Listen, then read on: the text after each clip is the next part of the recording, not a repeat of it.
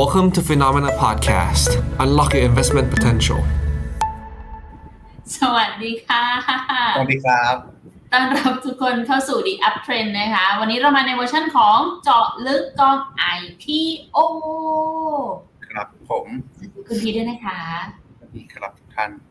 แล้วก็ก็วันนี้ขอบอกทุกท่านก่อนเนาะว่าเราอาจจะขออนุญาตมาในรูปแบบของเป็นปล่อยไลฟ์แบบว่าเป็นเวอร์ชันที่ไม่ได้เป็นไลฟ์จริง ๆนะคะ ก็แต่ว่าเราคงเนื้อหามาพูดคุยกันนี่แหละถ้าแต่ถ้าเกิดใครมีคำถามเพิ่มเติมยังไงก็ยกย่อฝากไว้สำหรับการไปพิมพ์ในวันพฤหัสแล้วกันนะคะใช่ฮะพิมพ์ในวันพุธเนาะอะหรือหรือพิมพ์วันพุธก็ได้แล้วแล้วเดี๋ยวเราไปตอบให้กันพุธหน้าพุธถัดไปนะครับอ่า ได้เลยค่ะ โอเค วันนี้คุณพีทเอากอง IPO ทางฝั่งของดาวมาให้กับกอง Alpha b o r d ครับทำไมเรื่องกองนี้มาคุณพีทก็ต้องบอกว่าจริง ๆ เป็นอีกสินทรัพย์หนึ่งฮะที่เฮาส์จำนวนมากฮะมองว่าน่าสนใจมากขึ้นเรื่อยๆ ครับผมและเรียกได้ว่าอ่ามีหลายๆฮะหลายๆเฮาส์ครับ รวมถึงฟินโนด้วยเนี่ยแนะนำให้ลงทุนในตราสารนี้เองเนี่ยมาแต่ช่วงต้นปีครับผมซึ่งณตรงนี้เองเนี่ยต้องบอกว่ามันเข้าใกล้ความเป็นจริงมากขึ้นเรื่อยๆแล้ว เพราะฉะนั้นเนี่ยในจังหวะนี้เองพอมีกองทุนตราสารหนี้ IPO ออกขึ้นมาใหม่ฮะก็เลยขออนุญาตพามาเจาะลึกให้ดูแล้วกันเนาะเพื่อที่ว่าเพื่อจะเป็นทางเลือกของนักลงทุนอีกกองหนึ่งครับ ที่กำลังพิจารณาอยู่เอ๊ะช่วงนี้ลงทุนอะไรดีครับโอเคก็เพราะว่าจริงๆแล้วถ้าเกิดเราดูถึงภาพของกองทุนตราสารหนี้อะค่ะถูกพูดถึงเยอะขึ้นเรื่อยๆนะ โดยเฉพาะครับทางฝั่งที่บางคนเนี่ยจะทันกลับมามองตราสารหนี้ในแง่ของการเป็นแบบอีกหนึ่งสินทรัพย์เพื่อช่วยกระจายความเสี่ยงในพอร์ตเยอะขึ้น เพราะว่าถ้าเกิดเราย้อนกลับไปช่วงประมาณประมาณกลางปีแล้วกัน เห็นบางท่านใช้กองทุนตราสารหนี้ในการเทรดเหมือนกันนะ แต่คือ ภาวะแบบนั้นเนี่ยก็จะเริ่มแบบลดทอนลงมาแล้ว เพราะว่าหลาย ๆ คนก็ประเมินกันว่าดอกเบี้ยสหรัฐก็น่าจะถึงจุดที่พีคไปแล้วด้วยเนี่ยแหละก็เดี๋ยวมาดูกันค่ะว่าทำไมถึงต้องเป็นกองทุนนี้ในฝั่งตราสารหนี้ที่ทางครับคุณพีคมาแนะนำเชิญได้เลยค่ะ มองเลยครับ ก็ในส่วนของตัวเช่นเคยครับเราเริ่มต้นด้วยจุดจบกันอีกครั้งนะฮะเรามากับคอนเซปต์แบบเทนเน็ตฮะคอนเซปต์เราเริ่มจาก key takeaway ก่อนเลยนะครับก็คือในส่วนของตัวคอนเซปต์ของกองทุนของ DAOL Alpha Bond นะครับที่วันนี้เราจะมาเจาะลึกกันเนี่ยหลักๆเลยครับก็มีจุดเด่นในข้อแรกก็คือเขาเป็น global bond ครับคือเป็นตราสารหนี้ทั่วโลกแต่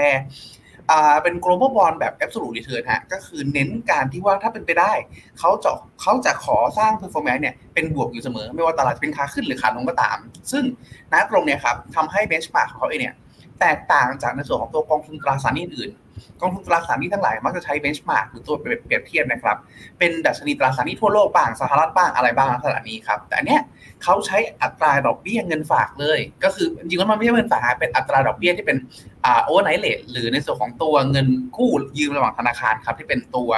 อ่าอ้างอิงของฝั่งธนาคารครับแล้วบวก2%ก็คือว่าง่าย ๆ ว่า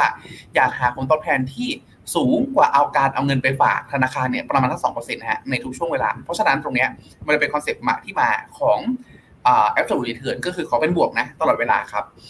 แล้วพอเป็นลักษณะเนี่ยครับทำให้เขาค่อนข้างโฟกัสในเรื่องของตัวความเสี่ยงเป็นหลักเลยว่า ไม่ว่ายังไงก็ตามเขาจะขอครับให้ความผันผวนของพอร์ตการลงทุนเนี่ยไม่เกิน 5% อ่าทำให้นะตรงนี้เนี่ยต้องบอกว่าเป็นอีกกองหนึ่งที่ผมใช้คำว่ามีความน่าสนใจฮะในแง่ของการที่ถ้าอยากได้ asset สัก asset หนึ่งหรือตราสารหนี้ที่แบบเอาไว้เพื่อกระจายความเสี่ยง เอาไว้เพื่อเป็น core port ในระยะยาวตัวเนี้ยถือว่าค่อนข้างน่าสนใจนะครับแต่เนื่องจากว่าพอเขาเป็นในเรื่องของตัวแบบ absolute return นะฮะเพราะฉะนั้นเองเนี่ย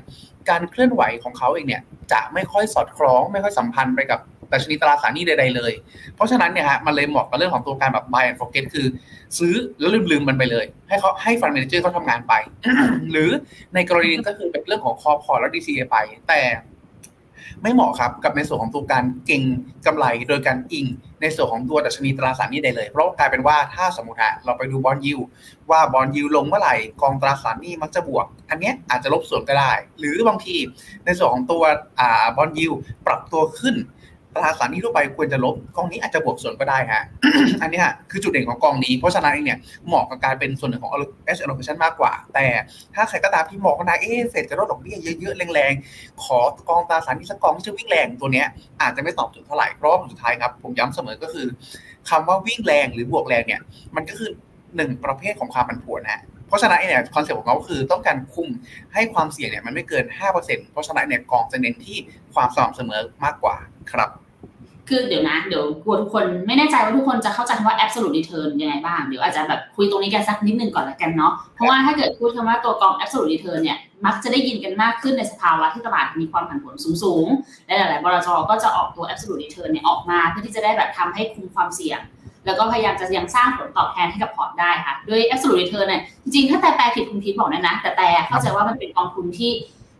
ถูกจัดตั้งขึ้นมา โดยมีเป้าหมายผลตอบแทนที่ชัดเจน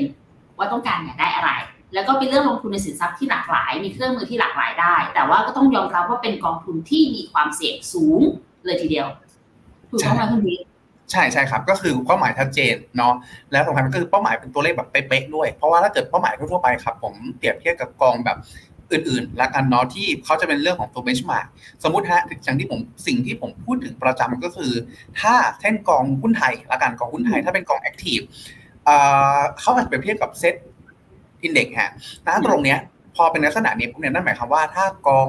โดยทั่วไปแล้วเนี่ยสมมติเซตบวก 5เขาขอชนะเป็นบวก 5.1 5.5 7เขาถือว่าเขาชนะกลับกันฮะในช่วงของขาลง ถ้าเซตลง 5 เขาลบ 4.9 ก็ถือว่าเขาชนะแล้วนะถือว่า fund manager เนี่ยทำงานดีแล้ว หรือถ้าลบน้อยกว่านั้นอีกเซ็นลบห้าเขาลบเขาลบสองลักษณะนี้ยิ่งถือว่า fund manager เก่งเลย หรือถ้าเกิดเซ็นลบห้าแล้ว fund manager กลับบวกได้ด้วยฮะลักษณะนี้คือยิ่งโอ้โหสุดยอดครับอันนี้คือเชิงลักษณะแบบเทียบเนาะเพราะฉะนั้นเองเนี่ยจะเห็นอ่ามันจะแตกต่างกันจาก absolute return ที่พออย่างยกตัวอย่างของกอง DAOL Alpha Bond ในลักษณะเนี่ยครับเขาเป็นอัตราดอกเบี้ยเงินฝากนะผมใช้คำง่ายๆแล้วกันอัตราดอกเบี้ยเงินฝากบวกได้สองเปอร์เซ็นต์เองเนี่ยเพราะฉะนั้นเองเนี่ยครับถ้าช่วงเวลานั้นอัตราดอกเบี้ยเงินฝากอยู่ที่หนึ่งเปอร์เซ็นต์บวกได้สองก็คือสามฮะนั่นหมายความว่าเขาไม่สนใจแล้วว่าตลาดตราสารหนี้จะลงเจ็ดลงสิบลงยี่สิบแต่เขาตั้งเป้าว่าปีทุก ๆ ปีเนี่ยจะมี performance ที่ ได้เงินฝากบวกสองก็คืออาจจะเป็นสามหรือห้าก็ได้ขึ้นอยู่อัตราดอกเบี้ยเงินฝากในช่วงนั้นครับเพราะฉะนั้นนะตรงเนี้ยมันจะมีความแตกต่างพอสมควรนะทำให้สิ่งที่ผมพูดถึงประจำครับ ก็คือต้องเลือกเครื่องมือให้เหมาะกับสถานการณ์นะทำให้ถ้าเรามองหากองสักกองที่แบบเอ้ยเราไว้ใจเขาได้นะเราก็ให้ทาง fund manager เนี่ยดูแลพอร์ตการลงทุนเราไปนะตรงเนี้ยครับกองนี้ถือเป็นกองที่ตอบโจทย์กองหนึ่งทำไมเดี๋ยวเราไปดูในส่วนของตัว performance แล้วก็ตัวรายละเอียดกันต่อไปข้างหน้านี้ครับ ได้เลยค่ะด้วยรายละเอียดกันเพราะว่าอย่าลืมว่าอันเนี้ยเขามีเป้าหมายคือต้องสูงกว่า benchmark สองเปอร์เซ็นต์นะ แต่ยังเขายอมไหมเพราะว่าดอกเบี้ยสูงนะทุกคน อันนี้แหละน่าสนใจเรื่องกาคุณพีทครับผมก็อันนี้ผมขออนุญาตย้อนไปกับที่ในส่วนของตัวทางบลจที่บริหารกรรมการเนาะ DNCA ครับก็ต้องบอกว่าปัจจุบันเขาตั้งบลจมาตั้งแต่ปี 2000ท้วนครับผมเพราะนั้นเองก็ 23 ปีครับกำลังเข้าสู่ทศวรรษที่3ฮะตรงนี้ครับผมต้องบอกว่า ตัวการบริหารความเสี่ยงเนี่ยเป็นหนึ่งในส่วนของตัวหัวใจหลักของเขาเลยครับผม ซึ่งณตรงนี้ครับเขาเป็นเป็นการที่ประกาศบนหน้าเว็บไซต์ statement เลยว่าโอเค เรื่องของการ risk management เนี่ยเป็นหัวใจสำคัญของเขานะครับแล้วไม่ใช่แค่ประกาศเฉยนะตรงนี้ครับก็ยังเป็นจุดหนึ่งที่เขาภูมิใจนำเสนอด้วยว่าโอเคในส่วนของตัวทีมงานเขาเองเนี่ยเขามีทีมงาน compliance แล้วก็ในส่วนของตัว control list เนี่ยถึง 14 คนฮะเพราะฉะนั้นนะตรงนี้มันช่วยเพิ่มความมั่นใจได้ว่าเฮ้ย ยังไงก็ตามเนี่ยเขาในเรื่องของความคงเสียงเป็นหลักอ่าการคุมความเสี่ยงเป็นหลักนะครับ แล้วพอผ่านมา อ่า23 ปีครับนะตรงนี้ต้องบอกว่ามันก็ส่งผลให้ performance เองเขาได้รับการพิสูจน์มาในในช่วงเวลาหนึ่งเนาะ23 ปีก็ถือว่าไม่น้อย ถ้าเป็นเด็กคนหนึ่งก็ตอนนี้กำลังจะเรียนจบแล้วนะฮะปัจจุบันก็มี AUM อยู่ประมาณสัก 1,100 กว่าล้านครับ หรือเป็นในส่วนของตัวยูโรก็ประมาณสัก 29.4 ล้านอะ29,000ล้าน29,000 ล้านยูโรครับผมเพราะฉะนั้นเมื่อกี้ไม่ใช่1,100 ล้านบาท1 1 0 0 0 0 ล้านบาทครับขออภัยตกศูนย์ไป3ตัวนะฮะ หน้าตรงนี้ครับเขามีการแยกย่อยลงมาให้ด้วยว่าหลักแล้วเนี่ยในส่วนของตัว asset ที่เขามีความถนัดและลูกค้าเขาค่อนข้างเชื่อใจเขาเนี่ยมีลักษณะไหนบ้างเขาก็แยกออกมาครับว่าเราเองแน่นอนครับกองทุนหุ้นเป็น asset หนึ่งที่ลูกค้านิยมอยู่แล้วนะครับแต่จะสังเกตได้ว่าตัวที่รอลงมาครับก็คือในเรื่องของตัว fixed income หรือในส่วนของตัวตราสารหนี้ครับก็จะเป็นอีก asset หนึ่งที่ได้รับการได้รับความนิยมจากลูกค้าเขาค่อนข้างสูงนะครับ ตรงนี้ก็เป็นภาพรวมของ DNCA ครับเรียกได้ว่าเป็น บลจที่มีประวัติมาในระดับหนึ่งแล้ว มีความเชี่ยวชาญ แล้วก็มียังคงย้ำในเรื่องของปรัชญาการคุมความเสี่ยงเข้มข้นครับ และในส่วนของทางดาโอฮะเขาก็รับกองทุนตัวดาตัวกองเนี้ยเข้ามาขายครับแล้วหลักเอ็นต้องบอกว่าอันนี้ผมจะโชว์ภาพทางซ้ายเล็กนิดหนึ่งฮะเป็นเพราะว่าเป็นเรื่องปกติฮะที่พอเราลงทุนตราสารหนี้เราจะต้องมีการดูวัฏจักรเศรษฐกิจเนาะแล้วก็ พยายามลงทุนให้เหมาะกับช่วงระดับเศรษฐกิจในช่วงเวลานั้นๆนะครับ ซึ่งณตรงนี้ครับมันก็สะท้อนภาพมาได้ที่ช่วงเวลาที่เศรษฐกิจดีมากๆ อาจจะมีการไปถือในส่วนของตัวไฮยูบางส่วนก็ได้ ไปถือในส่วนตัวเอ็มบางส่วนก็ได้พอเศรษฐกิจเริ่มชะลอลงมา ก็อาจจะเอ๊ลดลงมาเป็นถือพันธบัตรรัฐบาลสูงขึ้นแทนก็ได้ ย้ายกลับมาถือพันธบัตรรัฐบาลฝั่งอเมริกา ที่มีความมั่นคงสูงเพิ่มมากขึ้นก็ได้ แต่ทางขวาครับคือหัวใจสำคัญเลยก็คือณตรงนี้ครับอย่างที่ผมพูดถึงตอนต้นว่าเขาตั้งเป้าจะ ให้ความผันผวนของภาพรวมเนี้ยรวมกันแล้วไม่เกิน 5%ครับ ตรงนี้เขาก็เลยมีการคุมความเสี่ยงไว้เลยว่า เพราะฉะนั้นเองเนี่ย แต่ละสินทรัพย์ที่มันมีความเสี่ยงแตกต่างกัน จะลงทุนแล้วสร้างความผันผวนให้กับพอร์ตได้ประมาณเท่าไหร่ครับ ในที่นี้จะเห็นได้ว่าเขาลงทุนในส่วนตัวแม้กระทั่งพันธบัตรรัฐบาลเนี่ย ถ้าเขาคำนวณแล้วว่าในส่วนของพันธบัตรรัฐบาล สร้างความผันผวนให้กับพอร์ตถึงระดับ 5%แล้ว ส่วนที่เหลือเองนั่นหมายความว่าจะต้องเป็นทุนอาจจะเป็นพวก ในส่วนของตัวเงินฝากแทนนั่นนี่นู่นแทนที่มีความผลต่ำลงไปอีกนะครับ เพราะฉะนั้นนะตรงนี้ทำให้ในส่วนของตัวการบริหารความเสี่ยงเขาเนี่ยความผันผวนเขาเนี่ยถือว่าทำได้ค่อนข้างสม่ำเสมอ นับตั้งแต่กองทุนนี้จะตั้งขึ้นมาครับมีช่วงเวลาเดียวที่เกินเป้า5%ครับก็คือช่วงโควิดต้องบอกว่าช่วงเวลานั้นเป็นช่วงเวลาปราบเซียนฮะไม่ว่าจะเป็นกองทุนไหนที่สม่ำเสมอมากแค่ไหนก็ตามฮะผลสุดท้ายแล้วมักจะ มีความผันผวนพุ่งขึ้นแรงเสมอครับ แล้วกองทุนนี้ก็ก็โดนด้วยเช่นกันเนาะแต่ผลสุดท้ายครับ สิ่งที่เกิดขึ้นก็คือเขาบริหารอย่าง active ฮะเราดูในภาพกว้างก่อนละกันเนาะก็จะเห็นได้ว่าตั้งแต่ 2017 ครับ ถึง 2023 6 ปี ไม่แทบไม่เกินอ่าไม่มีเกิน 5%เลยครับ มีช่วงเวลานี้ช่วงเวลาเดียวเขาก็ต้องบอกว่าหลังๆเนี่ยเขาใช้เพียงเวลาแค่ประมาณ 6 สัปดาห์เท่านั้นฮะในการ manage ความเสี่ยงที่พุ่งขึ้นไป แล้วก็ไหลลงมาตรงนี้ฮะก็คือ manage ความเสี่ยงให้กลับสู่กรอบที่ควรจะเป็นได้ครั้ง เพราะฉะนั้นนะตรงนี้มาสะท้อนเรื่องของตัวความสม่ำเสมอของเขาพยายามคุมความเสี่ยงได้อย่างดี และพอถึงเหตุการณ์ที่ไม่คาดฝันจริงๆก็active ได้อย่างรวดเร็ว แม้กระทั่งว่าเป็นเหตุการณ์ black swan ที่เกิดขึ้นก็ตามครับ คือต้องบอกว่าถ้าดูจากภาพเนี้ยค่ะ ส่วนใหญ่แล้วนักลงทุนอะมักจะ ไม่ค่อยทันภาวะที่มันเกิดความผันผวนขึ้นมา สินทรัพย์มันมีความเหวี่ยงเกิดขึ้น ซึ่งกองเนี้ยเขาก็เห็นแล้วล่ะว่า เราจะต้องควบคุมความเสี่ยงตรงนี้นะ ก็เลยไปตัดปัญหาแต่ตอนเริ่มต้น เลือกสินทรัพย์เข้ามาต้องไม่ให้ความเสี่ยงเกินห้าถูกไหมคะถ้าเกินนี่คือจบยูเข้ามาไม่ได้ คุณจะไม่ใช่หนึ่งในอินฟของเราเมื่อถ้าแบบสามารถคุมความเสี่ยงได้ดีครับแล้วก็ได้จริงอ่าโทษครับผมใช่เลยครับต่อไปเราได้เลยได้เลย อ๋อโอเค ก็แล้วจะบอกว่านะตรงนี้ครับจะเห็นได้ว่า พอเขาไปลงทุนลักษณะ absolute return นะครับทำอ่านะตรงนี้อย่างที่คุณกระแตพูดถึงตอนต้นฮะว่าเขาก็จะมีเรื่องของตัวเครื่องมือเนาะจริงๆแล้วต้องบอกว่า มันเขาไม่ได้ใช้เครื่องมือที่ซับซ้อนอะไรเพิ่มเติมขึ้นมา ก็คือในส่วนของตัวตราสารหนี้ที่หลายๆกองใช้กันนี่แหละ แต่ว่าเราหลายเองเนี่ยก็จะใช้ในเรื่องของตัวการเปิดหน้าอัตราแลกเปลี่ยนบ้างการเล่นในเรื่องของตัวภูมิภาคบ้างการเล่นในเรื่องของตัว credit rating บ้างเข้ามาช่วย แล้วจะเห็นได้ว่าพอเป็นกลุ่มที่ มีความผันผวนเยอะๆฮะเขาก็จะตั้งเป้าในเรื่องของตัวความผันผวนที่น้อยลงมา สะท้อนว่าแม้ว่าช่วงนั้นครับ สมมติว่า emerging market เอง อาจจะมีโอกาสทำกำไรได้ดีมาก แต่ถ้าผลสุดท้ายแล้ว มันมีเรื่องของตัวความผันผวนที่อาจจะสูง ก็จะใส่ในส่วนของตัวพอร์ตมาได้ค่อนข้างน้อยครับเพราะฉะนั้นเองเนี่ยเรียกได้ว่าผมใช้ว่าเป็นกองที่เน้นความสม่ำเสมออย่างยิ่งยวดฮะ เพราะฉะนั้นนักตรงเนี้ยน่าจะเหมาะครับกับในส่วนของตัวนักลงทุนที่ชอบกองที่ผันผวนค่อนข้างต่ำครับ ซึ่ง ณตรงนี้ครับ นอกจากในส่วนของตัวความผันผวนที่ต่ำแล้ว อันนี้พาไปดูในส่วนของตัว performance กันบ้างนะครับ ตรงนี้ขออนุญาต disclaimer ครับผมว่าโดยทั่วไปแล้วกองทุนนี้จะไม่ได้เปรียบเทียบกับในส่วนของตัวดัชนี global board นะครับแต่เนี้ยผมเอามาเปรียบเทียบเองเพื่อให้เห็นภาพเฉยๆเท่านั้นนะครับ นับตั้งแต่ในช่วงประมาณสักกันยายนปี 2018 ครับ ตัวกองทุนนี้ทำผลตอบแทนได้ประมาณสัก 30.31%ฮะถือว่าค่อนข้างดูดีเลยเนาะโดยเฉพาะยิ่งครับถ้าเทียบกับสองตัวดัชนีตราสารนี้ทั่วโลกที่เราเผชิญภาวะดอกเบี้ยขาขึ้นครับทำให้ตราสารนี้ทั่วโลกปรับตัวลงตั้งแต่ช่วงต้นปี 2021 จนกระจากตอนแรกครับบวกประมาณสัก 20%ณตอนนี้ติดลบอยู่ที่ประมาณ 7%แล้วเรียกว่าเรียกได้ว่าหายไปร่วมประมาณสัก 24-25%ได้ครับผมตัวนี้ คือภาพที่ชัดเจนครับที่ผมพูดถึงตอนต้นว่าเขาเน้นเรื่อง absolute return ทำให้ดัชนีอ่าทำให้ตัวกองเอง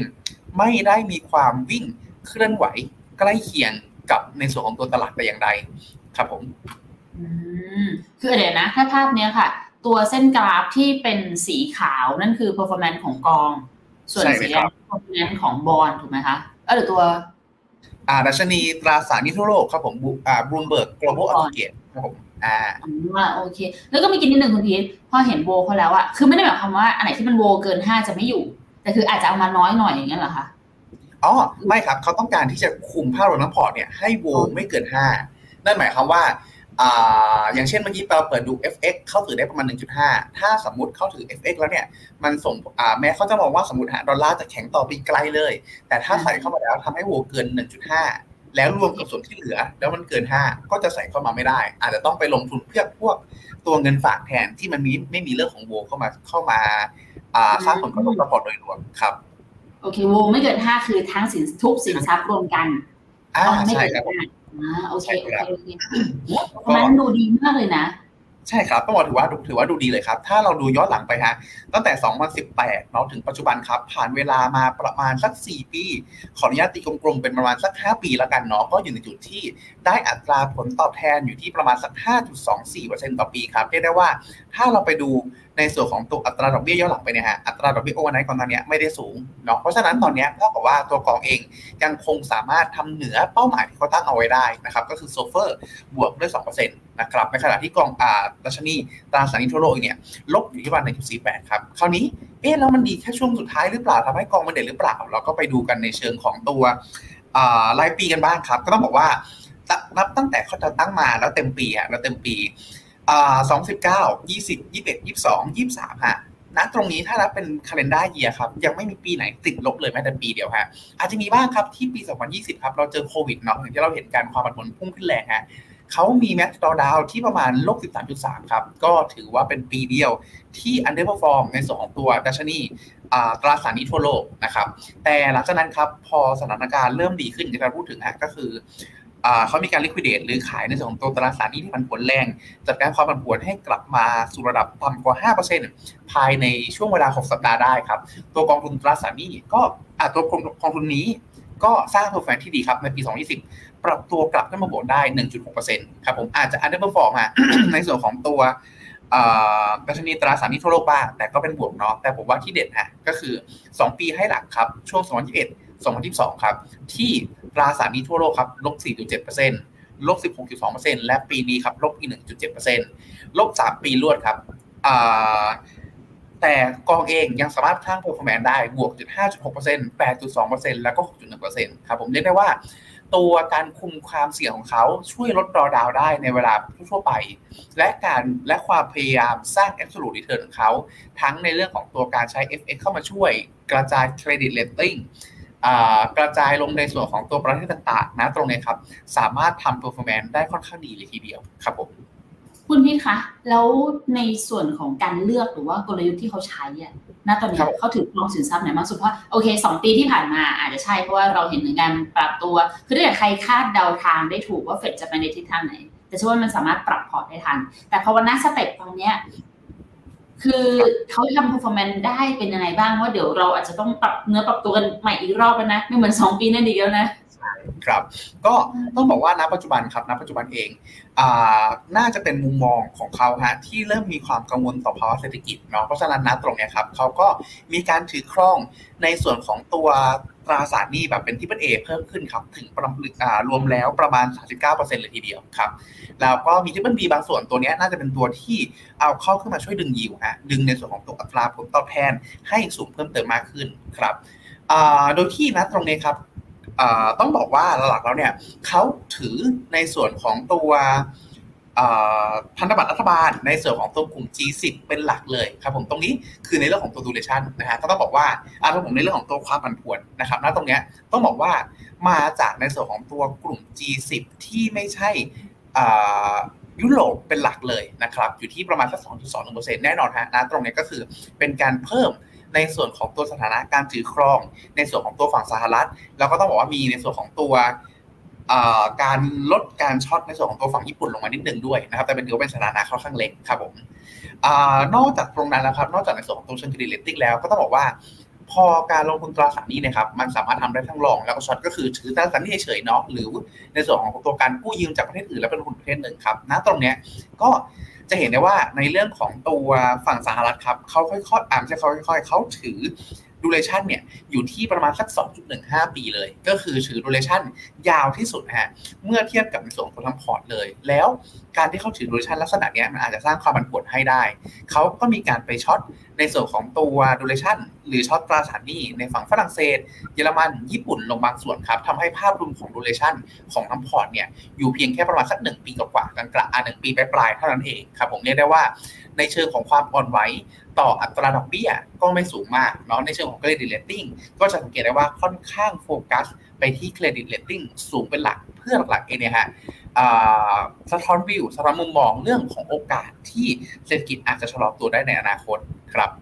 อืมโอเค ก็คือถ้าดูจากตัวเครดิตแล้วเนี่ยเห็นว่าเขาต้องเลือกคลีเครดิตแบบดีๆแหละ เพราะเนี่ยมันมีขีดเส้นให้เขาอยู่ว่าเขาต้องไม่การเขาไม่ต้องการความเสี่ยงสูง แต่ว่าพอดูจากตัวสินสินทรัพย์ที่เขาไปลงอะค่ะเขาลงพันธบัตรสหรัฐ อายุยาวไม่ถูกไหมเขา long ใช่ไหมคะถ้าสิเนี่ยนี่คือ long เนาะอ่าใช่ครับผม long ใช่ครับ long อยู่ประมาณสักสองจุดหนึ่งห้าปี คือต้องบอกว่า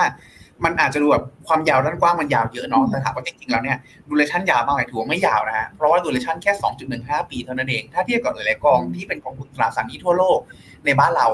อย่างล่าสุด UGIS เองที่เราขึ้นชื่อว่าเป็นกองความเสี่ยงอ่าเน้นการคุมระดับเหมือนกัน duration ก็ 4.44 ปี หรือเบนช์มาร์กก็อยู่ที่ประมาณสัก 6 ปี ถ้าเป็นตัว global global bond ครับเพราะฉะนั้นตัวเนี้ยถือว่าเป็นกองที่ ยังไม่ได้เพิ่มความอ่อนไหวต่อเรื่องอัตราดอกเบี้ยมากขึ้นสักเท่าไหร่ครับ แต่ถามว่าเพิ่มไหม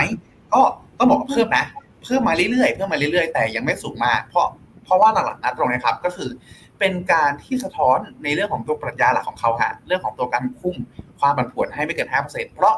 ถึงแม้ฮะอย่างที่ผมพูดถึงประจำว่าแม้วิวเขาบอกไปข้างหน้าว่าดอกเบี้ยลดแน่ๆหนึ่งร้อยเปอร์เซ็นต์สองร้อยเปอร์เซ็นต์ลดแน่ๆสมมติฮะ ณตรงเนี้ย แต่การที่ราคาตราสารหนี้วันนี้ มันอยู่ที่หนึ่งร้อยพรุ่งนี้มันลดเขาลดดอกเบี้ยจริง มันขึ้นเป็นร้อยี่สิบไอการที่เปลี่ยนจากหนึ่งร้อยเป็นร้อยี่สิบแม้กระทั่งเป็นบวก มันก็คือความผันผวนชนิดหนึ่งฮะซึ่งไม่ว่าจะเป็นผันผวนเชิงบวกหรือผันผวนเชิงลบตัวกองเนี่ยฮะถือว่าเป็นความผันผวนทั้งหมดเพราะฉะนั้นเองเนี่ยเขาจะอยู่ในจุดที่ต้องบอกว่าเน้นคุมความผันผวนและสร้างสร้างผลตอบแทนที่สม่ำเสมอมากกว่า ซึ่งนั้นตรงนี้ครับมันก็สะท้อนมาที่ในส่วนของตัว อีกตัวกรองหนึ่งในการลงทุนของเขาครับเขาจะใช้ในเรื่องของตัวผลตอบแทน ที่ต้องบอกว่าพยายาม forecast ไปข้างหน้าในช่วงประมาณ 3 ปี เทียบกับในส่วนของตัวความผันผวนย้อนหลังฮะว่าถ้าอันไหนเองเนี่ยมันมีเรื่องของตัวผลตอบแทนที่ความเสี่ยงที่คุ้มค่าที่ดูดีเนี่ย ถึงจะมีการเข้ามาสู่ยูนิเวอร์สในการลงทุนได้ เพราะฉะนั้นจะจะเห็นได้ว่านะตรงนี้ฮะไม่ว่าจะเริ่มต้นตอนกลางตอนปลายหรือตัวกรองนะตรงนี้ก็ตามตัวเกาะเนี่ยจะค่อนข้างโฟกัสในเรื่องของตัวความเสี่ยงเยอะพอสมควรเลยทีเดียวครับเพราะฉะนั้นตรงนี้เราเลยย้ำตั้งแต่ต้นเนาะกลางแล้วรอบนี้ครั้งนึงเอาว่า อาจจะเหมาะฮะกับหลายๆคนที่เป็นคนที่มองหาแบบตราสารนี้แล้วแบบซื้อแล้วลืมไปเลยฮะลืมไปเลย แล้วแบบไปปล่อยครับปล่อยให้ฟันเมนเจอร์ทำงานไปในลักษณะนั้นครับ ขอย้อนกลับไปสไลด์ก่อนหน้านี้นะคะคุณพีที่ดูเรชั่นของตัวบอลสหรัฐนะคะการที่เขาถือแค่ประมาณ 2 ปีกว่าอะไรอย่างเงี้ยค่ะแต่ถ้าอยู่ฝั่งรองนั่นหมายว่าเขาก็คาดการณ์ว่าภายใน 2 ปีนี้น่าจะต้องได้เห็นการลดดอกเบี้ยอย่างนี้ไหมคะก็จริงๆต้องบอกว่าวิววิวเริ่มมองเป็นในลักษณะนั้นมากขึ้นครับอืมโอเคอะอะเห็นเขาเลือกแบบนี้สินทรัพย์ก็คือถ้าสีแดงคือช็อตฝรั่งเศสไปรองอเมริกาเนาะอ่าใช่ครับผมช็อตฝรั่งเศสช็อตเยอรมันช็อตญี่ปุ่นครับผมอะงั้นดูกันต่อค่ะ มีอะไรอีกก็อันนี้เป็นรายละเอียดละกันเนาะรายละเอียดการลงทุนครับ ก็ต้องบอกว่าเนื่องจากว่าจะเห็นได้ว่ากองตัวนี้ฮะอยู่ในจุดที่เขามีความยืดหยุ่นค่อนข้างสูงเนาะเพราะฉะนั้นเองเนี่ยฮะขออนุญาตครับได้เลยค่ะเออรายละเอียดกองค่อนข้างสูงเออความเสี่ยงค่อนข้างสูงทีเดียว เพราะว่าถ้าแต่เคยไม่แน่ใจนะ แต่คิดว่าถ้าเกิดเพิ่มว่า absolute return น่ะ ให้คิดด้วยก่อนว่ามีโอกาสบวกเยอะและลงมาสูงได้นะทุกคน เป็นกองที่เสี่ยงสูงแบบนั้นนะเออครับ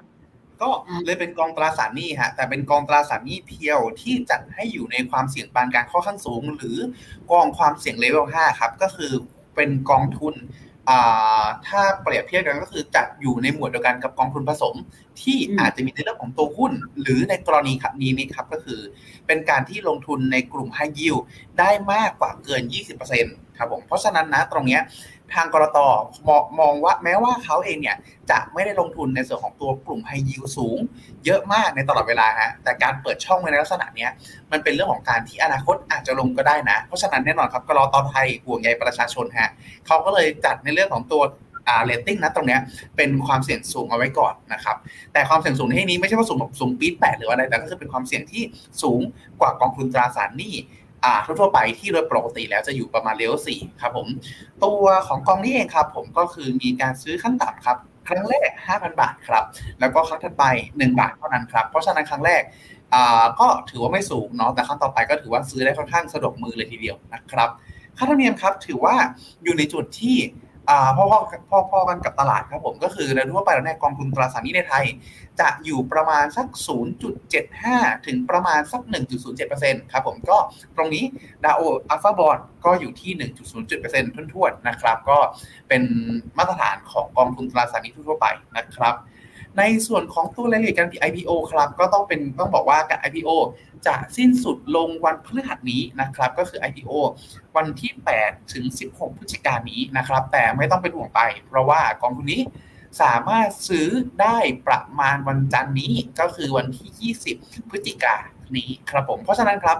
ถ้าโดยสรุปแล้วกันเนาะขออนุญาตกลับเข้าสู่สรุปกันอีกครั้งหนึ่งก็คือกองทุนนี้ครับ เป็นกองทุนที่เน้นในเรื่องของตัวความสม่ำเสมอ เน้นในเรื่องความผันผวนต่ำเป็นลักษณะ absolute return มีความ active สูง เล่นได้ทั้งในเรื่องของตัวเครดิตเครดิตเลตติ้งไปสูงก็ได้ไปต่ำก็ได้ เล่นในเชิงพื้นที่ย้ายไป emerging market ก็ได้ develop market ก็ได้ เล่นได้ในเชิงของอัตราแลกเปลี่ยนก็คือสมมติฮะ อันนี้ผมจะอธิบายเพิ่มอีกนิดนึงแล้วกันก็คือ ถ้าสมมติเขามองว่าเอ๊ะในส่วนของตัวฝั่งดอลลาร์จะแข็งมากขึ้น เขาก็ถือพันธบัตรฝั่งดอลลาร์เยอะๆ ถ้าในกรณีสมมติฮะเขามองว่าเอ๊ะอ่ายุโรปอาจจะน่าสนใจอ่าแล้วค่าเงินอาจจะแข็งด้วยเขาก็อาจจะไปถือในส่วนของตัวพันธบัตรยุโรปแล้วไม่ป้องกันอัตราแลกเปลี่ยนก็ได้ก็จะได้เกณฑ์จากในส่วนของตัวอัตราแลกเปลี่ยนนะตรงนี้เข้ามาด้วยครับเรียกได้ว่าณตรงเนี้ยทำให้เขามีอาวุธครบมือเพิ่มเติมมากขึ้นครับอ่ากล้องเหมาะกับในส่วนของตัวการที่ถือและอาจจะเป็นในส่วนของตัวคอพอร์ตซื้อแล้ว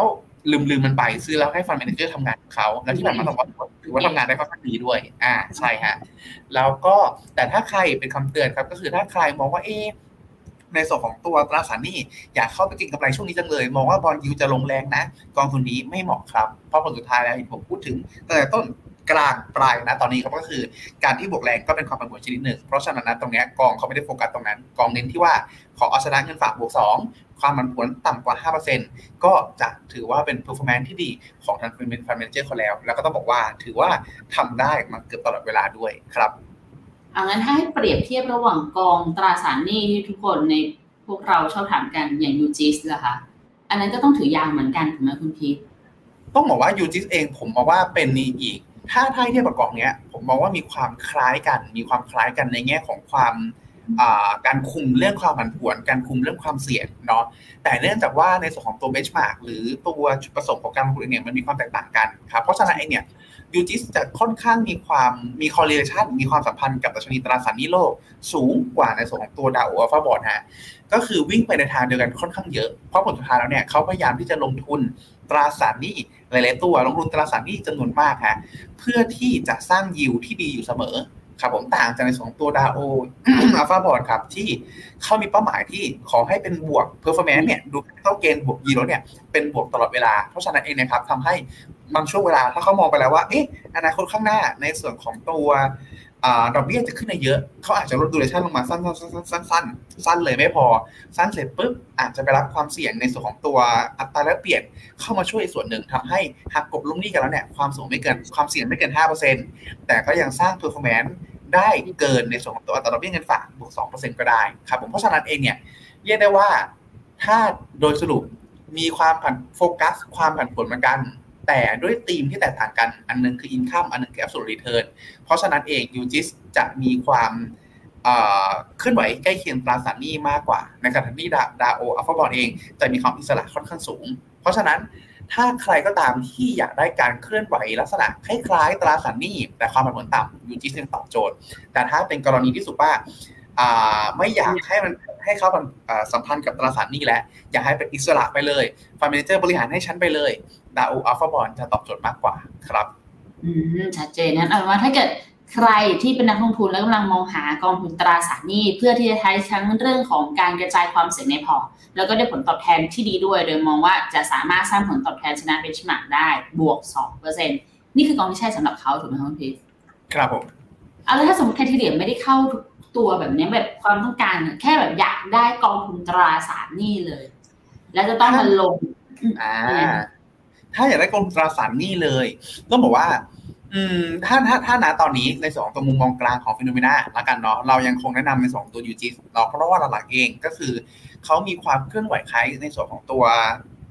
ตราสารหนี้ในระดับหนึ่ง เพราะฉะนั้นนะตรงเนี้ยมันจะช่วยของเราในจะช่วยในส่วนเรื่องของตัวการปรับเข้าออกพอร์ตได้แบบ เขาเรียกว่าสามารถคาดการได้ค่อนข้างดีมากกว่าเนาะก็คือสมมติถ้าเราคาดการไปอนาคตหน้าข้างหน้าแล้วว่าดอกเบี้ยจะขึ้น อาจจะมีดอดาวเราสามารถที่จะคาดการได้ว่าโอเคยูจิสเนี่ยน่าจะลงนะ อาจจะแต่แต่ลงน้อยกว่า เพราะฉะนั้นเนี่ยอาจจะดึงออกจากพอร์ตก่อนก็ได้ แต่ขณะเดียวกันถ้าสมมติมองไปข้างหน้าแล้วตัวอัตราดอกเบี้ยน่าจะกำลังกำลังจะลงยูจิสอาจจะถูกปรับเข้าพอร์ตได้เหมาะเวลามากกว่า แต่ในขณะเดียวกันในส่วนตัวดาวเวอร์อัลฟาอัลฟาบอลเนี่ยเนื่องจากว่าพอเป็นแอบสูตรรีเทิร์นปุ๊บสิ่งที่เกิดขึ้นก็คือเราอาจจะคาดเดาเรื่องของตัวทิศทางเขาได้ค่อนข้างยากอะเพราะฉะนั้นอันเนี้ยต้องบอกว่ามันเป็นเรื่องของการใช้อุปกรณ์ให้เหมาะสม ถ้าเราเลยแนะนำว่าถ้าเป็นกรณีที่แบบ อยากได้ซื้อแล้วลืมๆไปแล้วมั่นใจแล้วมั่นใจแล้วให้แล้วให้ความเชื่อมั่นกับทางฟาร์มเนเจอร์เลยดาวอัลฟาบอลถือว่า ถือว่าเหมาะ แต่ถ้าเกิดรู้สึกว่าอยากมีแบบอยากมีคันไม้คันมือมีปรับเข้าดึงออกอะไรอย่างนี้ด้วยฮะดาวอัลฟาบอลอาจจะไม่ตอบโจทย์เท่าไหร่ราะผลสุดท้ายแล้วเนี่ยเขาเคลื่อนไหวค่อนข้างอิสระครับผมเพราะฉะนั้นนะตรงเนี้ยเลยย้ำว่าใช้อุปกรณ์ให้ให้เหมาะกับในเรื่องของตัวสถานการณ์แล้วก็วัตถุประสงค์จังหวะนั้นครับ จริงๆ อยากให้กลับไปหน้าที่เป็น key takeaway อีกรอบเลยอะคุณพีทเพราะว่าคุณพีทไฮไลท์สีแดงไว้ชัดมากว่า ไม่เหมาะใช้เก่งกำไรอิงกับดัชนีตราสารหนี้อ่าใช่ครับตรงนี้อ่าอันนั้นถ้าสมมติคุณพีทจะเอากองนี้เข้าพอร์ตคุณพีทจะเอาเข้าพอร์ตด้วยสาเหตุไหน ถ้าจะเอาเข้าพอร์ต ผมจะเอาเข้าพอร์ตเป็นในกรณีนี้ฮะก็คือแบบ asset allocation ก็คือแล้วเป็นพอร์ตที่ต้องบอกว่าอาจจะเป็นพอร์ตที่ มองเรื่องของตัวการใช้ตราสารหนี้เป็นตัวรับความเสี่ยงเป็นหลัก เพราะว่าเพราะต้องต้องไม่ลืมว่าผลสุดท้ายเนี่ยนอกจากตราสารหนี้แล้วเรามีแอสเซทอื่นด้วย แต่ว่าเออถ้าตราอะไรๆ ครับผมหลาย ๆ สินทรัพย์ที่เขากระจายความเสี่ยงได้ กลับไม่ได้มีการเติบโตในระยะยาว เช่น ในเรื่องของตัวทองคำเองก็ตาม หรือในเรื่องของตัวหลีกก็ตาม ที่การเติบโตถือว่าค่อนข้างน้อยเนาะแต่จุดเด่นคือเรื่องของตัวยิวฮะเพราะฉะนั้นเองเนี่ยในภาวะที่อัตราดอกเบี้ยสูงขนาดนี้ประมาณฝั่งสหรัฐก็อยู่ 5.25เนาะถึง 5.5 ครับ ถ้าเราอยากมองหาอะไรที่เขามีความสอดคล้องมีลงทุนในส่วนของตัวสินทรัพย์ที่สอดคล้องกับเศรษฐกิจ เนาะก็คือเติบโตในระยะยาวไปได้เรื่อยๆ แล้วอยากให้ส่วนของตัวตราสารหนี้เนี่ยฮะเป็นตัวที่รับความเสี่ยงเป็นหลัก เพราะว่าหลักๆเองก็คือมันสามารถมีโอกาสเติบโตได้ต่างจากทองคำแล้วก็หลีกที่พูดถึงเมื่อกี้เนาะอ่าณตรงเนี้ยตัวดาวอัลฟาอาจจะค่อนข้างเหมาะก็คือผลสุดท้ายแล้วเขาให้ยีเราได้ แล้วก็ในช่วงเวลาที่เลวร้ายเขาตั้งเป้าไว้ว่าเขาจะบวกได้อยู่ดีครับผมแต่แน่นอนฮะนะตรงนี้ก็คืออาจจะมีแบบดิสคัมเมอร์เล็กๆนิดนึงแล้วกันเนาะผลสุดท้ายแล้วเนี่ยก็ต้องมีความ เชื่อมั่นในส่วนของตัวบลจตรงนี้มากพอสมควรครับ เพราะผลสุดท้ายแล้วเนี่ยต้องบอกว่าอย่างที่สิ่งที่ผมพูดถึงเสมอเนาะในส่วนของตัวกองทุนเองมีช่วงเวลาที่อัพฟอร์มแต่ก็มีช่วงเวลาที่อันเดอร์ฟอร์มเสมอไม่มีใครที่อัพฟอร์มได้ตลอดไป เพราะฉะนั้นยังคงคอนเซ็ปต์นะแม้ว่าจะมองว่าตรากองตราสารนี้ตรงนี้ อาจจะเป็นตัวคอหลักของพอร์ตที่เอาไว้รับความเสี่ยงก็ตามอาจจะยังคงแนะนำครับ ให้มีกองลักษณะที่ใกล้เคียงพาสซีฟหรือกองที่เป็นในส่วนของตัวแบบ ข้อลงทุนต่ำของเจ้าอื่น เข้ามาคู่กันบางส่วนก็ได้ จะได้ลดค่ะลดในส่วนของตัว financial risk ตรงนี้ลงมาครับผมอืมโอเค งั้นถ้าเกิดจะเอากองนี้เข้าพอร์ตจริงๆนะว่าต้องพิจารณาหลายด้านเหมือนกันนะรวมไปถึงดูสินทรัพย์เดิมที่มีอยู่ในพอร์ตด้วยนะ ว่ามันมีความใกล้เคียงกันมากน้อยยังไงบ้างหรือถ้าเกิดจะปรับขยับอะไรเงี้ยเพราะถ้าเอาเข้าไปเห็นแวบๆขั้นต่ำห้าพันใช่ไหมคุณพีทขั้นต่ำห้าพันบาทครับครั้งต่อไปหนึ่งบาทครับ ก็ยังถือว่าทยอยทยอยได้เสมอนะคะทำ DCA สำหรับตัวกองนี้ก็ดีเหมือนกันเนาะถือว่าน่าสนใจครับเพราะว่าครั้งแรกเนี่ยสมมติเราตั้งเป้าไว้ที่ตราสารหนี้เราเวลาความเสี่ยงที่ประมาณสักห้าสิบเปอร์เซ็นต์พอร์ตเราก็ซื้อครั้งแรกห้าพันเท่านั้นเอง แล้วครั้งต่อไปเราก็ DCA เท่าไหร่ก็ได้เลยฮะเพราะขั้นต่ำของเราเองเนี่ยเพียงแค่หนึ่งบาทเท่านั้นเองครับเรียกได้ว่า ผมใช้คำว่าเป็นไซส์เล็กๆแบบเหมาะกับการเหมาะกับการ DCA แล้วกันนะเพราะหลายๆครั้งฮะหลายๆท่านเองตั้งเป้ากัน มองหากองทุน DCA แล้วไปเจอขั้นต่ำฮะสองพันบ้างห้าพันบ้างอะไรอย่างเงี้ยทำให้แบบ เอ๊มันซื้อไม่ได้ไม่ได้จริงอ่าใช่ฮะแต่ทำให้แต่ว่ากองนี้เองเนี่ยจะตอบโจทย์เรื่องของตัวความคล่องตัวในการ DCA ต่อไปด้วยครับโอเค ชัดเจนประเด็นนี้อะงั้นถ้าเกิดใครมีคำถามกับตัวกอง IPO DAOL Alpha Bond ก็ลองพิมพ์กันเข้ามาได้นะคะอย่างเงี้ยเราจะทยอยตอบให้ละกัน แต่ว่าเนื่องจากว่าพอมันไม่ได้เป็นการไลฟ์จริงๆอะอาจเป็นว่าวันนี้อาจจะขอให้คุณพีทเนี่ย ช่วยสรุปภาพ recap ตลาดแบบกว้างๆให้หน่อยละกัน ส่วนถ้าเกิดใครอยากรู้ว่า recap ในช่วงนี้ที่ผ่านมาเป็นอย่างไรเนี่ย หรือว่าควรจะต้องปรับยังไงยกไปถามมาพนัดก่อนได้ค่ะ แต่วันนี้เชิญคุณพีทก่อนนะได้ฮะก็ต้องบอกว่าสัปดาห์ที่ผ่านสัปดาห์ก่อนหน้านี้ครับผม ถือว่าตลาดฝั่งสหรัฐเองเนี่ยเป็นตลาดที่ได้รับอิทธิพลจากฝีปากครับจากฝีปากผสมควรนะก็คือในช่วงก่อนหน้านั้นเองคุณจูรมพาเวล พูดในลักษณะที่ว่าเอออัตราดอกเบี้ยอาจจะค่งขึ้นอีกนะ เพื่อคุมเงินเฟ้อให้สุดเป้าหมายฮะแต่ผลสุดท้ายครับคุณลาฟาเอลบอสติกเหมือนไม่ได้คุยกลุ่มรายกลุ่มกันฮะออกมาพูดในลักษณะที่ว่าเออดอกเบี้ยอาจจะไม่ต้องขึ้นกันแล้วไม่ต้องขึ้นแล้วเนาะเพราะนั้นตรงนี้เนี่ย ดอกเบี้ยน่าจะคุม ที่ขึ้นมาน่าจะคุมในเรื่องของตัวเงินเฟ้อได้อยู่หมดแล้วนะครับเพราะฉะนั้นนะตรงเนี้ยทำให้ตลาดเองก็มีการปรับฐานย่อในช่วงประมาณสักวันสองวันเนาะหลังจากนั้นเองก็ปรับตัวขึ้นนะครับในขณะที่บอลยูเองก็ต้องบอกว่ามีการปรับตัวย่อลงแล้วก็ดีขึ้นเล็กน้อยนะครับแต่ทั้งหมดทั้งมวลเนี่ยฮะเนื่องจากรายการเราออกวันพุธเนาะเมื่อวานนี้เมื่อวานนี้ของวันที่ออกอากาศก็คือวันอังคารเนาะน่าจะมีการประกาศผลใน 2 ตัว CPI ออกมา ตัวนี้ฮะน่าจะเป็นตัวหนึ่งที่ถือว่าเป็นตัวกำหนด ในเรื่องหรือเป็นตัวชี้ชัด ในเรื่องของตัวท่าทีของสองหนุ่มเมื่อกี้ก็คือเจอโรมพาวเวลกับคุณราฟาเอลบอสติกฮะว่าสุดท้ายแล้วเองเนี่ยใครจะเป็นคนที่พูดออกมาแล้วตรงกับในส่วนของตัว CPI มากกว่ากันนะครับ CPI น่าจะเป็นตัวชี้นะครับ นอกจากนั้นแล้วสัปดาห์นี้ฮะก็จะมีอีกอีเวนต์หนึ่งที่ผมว่าเป็นอีเวนต์สำคัญครับ ก็คือการเจอกันระหว่างคุณสีจิ้นผิงกับคุณโจไบเดนฮะเรียกได้ว่าฟาดงวงฟาดงากันมาโอ้ จะสี่จะสี่ปีแล้วนะฮะเร็วเหมือนกันครับเร็วเหมือนกันครับผมณตรงนี้เจอกันอีกครั้งหนึ่งก็ถูกคาดหวังว่าน่าจะมีการเจรจาที่มีความคืบหน้ามากขึ้น เพราะว่าหลักเองต้องบอกว่าสุดท้ายแล้วเนี่ยแม้เขาจะมีท่าทีที่ไม่ไม่เป็นมิตรต่อกันสักเท่าไหร่ฮะแต่ก็มีเรื่องของตัวท่าทีที่ เหมือนจะพอเจรจากันได้ เช่น ในเรื่องของตัวด้านพลังงานสะอาดเองก็ตามหรือเรื่องการค้าครับที่ยังคงย้ำๆกันอยู่ว่าเออผลสุดท้ายเนี่ยแยกออกจากกันไม่ได้ฮะยังไงก็ยังไงก็ตามยังต้องทำการค้ากันอยู่ครับ เพราะฉะนั้นนะตรงเนี้ยทำให้ตลาดเองค่อนข้างติดตามครับว่าผลสุดท้ายแล้วเนี่ยการเจอหน้ากันครั้งเนี้ยในส่วนของตัวท่าทีทางการค้าจะเป็นยังไงบ้าง รวมไปถึงในเรื่องของตัวสถานการณ์ความตึงเครียดที่ เกิดขึ้นในช่วงก่อนหน้าครับ เช่น กรณีของไต้หวันบ้าง หรืออย่างล่าสุดก็คือในส่วนของตัวกรณีของอิสราเอลฮามาสที่ต้องบอกว่าแม้จีนจะไม่ใช่คู่คู่ขัดแย้งชัดเจนเนาะแต่ก็มีเรือลอยลำอยู่ใกล้ๆเหมือนกัน ทางสหรัฐก็เอาเรือไปลอยลำอยู่ใกล้ๆเหมือนกัน เรียกได้ว่าเป็นภาวะที่ถ้าทั้งสองคนนี้คุยกันได้ดีนะฮะผลสุดท้ายแล้ว มันน่าจะช่วยปลดล็อกในส่วนของตัวสถานการณ์หลายๆเรื่องได้ เพราะฉะนั้นนะฮะหลักๆสัปดาห์นี้น่าจะมี 2 อีเวนต์นี้แหละครับ ที่เป็นตัว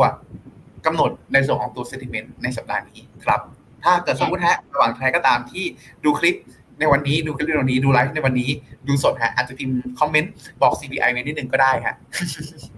จริงๆ จะบอกว่าแอบคิดเหมือนคุณพีทนะ เพราะว่าการเจอกันในครั้งนี้คือเรียกว่าตั้งแต่เขามีความขัดแย้งกันอย่างชัดเจนนะครับยังไม่เห็นการพูดคุยกันแบบซึ่งซึ่งหน้า นี่ก็ส่งแบบรัฐมนตรีเข้ามาคุยกัน แต่ว่าจะมีรัฐมนตรีกลาโหมเนี่ยแหละค่ะที่คุยไม่ได้คุยกัน ก็แอบคาดหวังเหมือนกันว่ารอบนี้จะมาคุยกันแบบในสามหัวข้อเนาะอาจจะมาคุยกันในประเด็นที่แบบ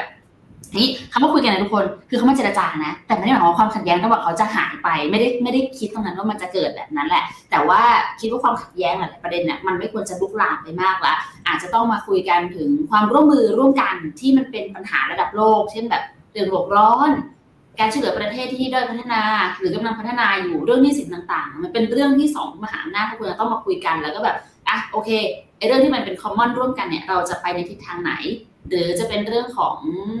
สงครามการค้าแหละ ก็ยังต้องยอมรับว่าสหรัฐก็ยังคงกีดกันจีนอยู่ แต่มันจะมีจุดตรงไหนไหมที่มันจะแบบอ่อนลงมาได้บ้าง ซึ่งอันนี้ตลาดก็คาดหวังอยู่เหมือนกันกับเรื่องที่สามที่คุณพีบอกไปค่ะประเด็นเรื่องของสงครามรัสเซียยูเครนก็ยังคงมีประเด็นอยู่เหมือนกัน ว่าสุดท้ายเราจะออกมาหน้าไหนเดี๋ยวก็ยังไงฝากติดตามด้วยนะคะ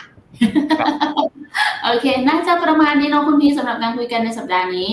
ครับผม ขออย่างนี้กันทุกคน วันนี้พิมพ์คำถามกันเข้ามาไว้นะ เราอาจจะไม่ได้แบบตอบให้ทุกคนในวันนี้นะคะ แต่เดี๋ยวจะยกยอดทั้งหมดทั้งมวลเนี่ย ไปในอาทิตย์หน้าขออนุญาตแคปเอาไว้แล้วสัปดาห์หน้าเอามาตอบครับผม เดี๋ยวจะ ไปตอบให้นะคะทุกคน เอาเป็นว่าวันนี้อาจจะต้องประมาณนี้แหละ แล้วเดี๋ยวเจอกันใหม่เนาะในสัปดาห์หน้านะคะ วันนี้แต่แล้วก็คุณพีทนี่คุณพีทหมดยังหรือว่าคุณพีทอยากจะเสริมอะไรไหมอ๋อหมดแล้วครับผมโอเคได้นะงั้นเดี๋ยวไปเจอกันในสัปดาห์หน้านะคะ ทุกคนวันนี้แต่คุณพีทแล้วก็ทีมงานเขาลาไปก่อนแล้ว สวัสดีค่ะ สวัสดีครับ ในโลกของการลงทุนทุกคนเปรียบเสมือนนักเดินทาง คุณหลักเป็นนักเดินทางสายไหน มีเงินแต่ไม่มีเวลา เลยไม่รู้ว่าจะเริ่มต้นเส้นทางสายการลงทุนยังไง วันนี้มีคำตอบกับ p h e n o m e n a Exclusive บริการที่ปรึกษาการเงินส่วนตัว ที่พร้อมช่วยให้นักลงทุนทุกคนไปถึงเป้าหมายการลงทุน สนใจสมัครที่ f i n o m e p h e n o m e n a e x c l u s i v e หรือ line at p h e n o m e n a p o r t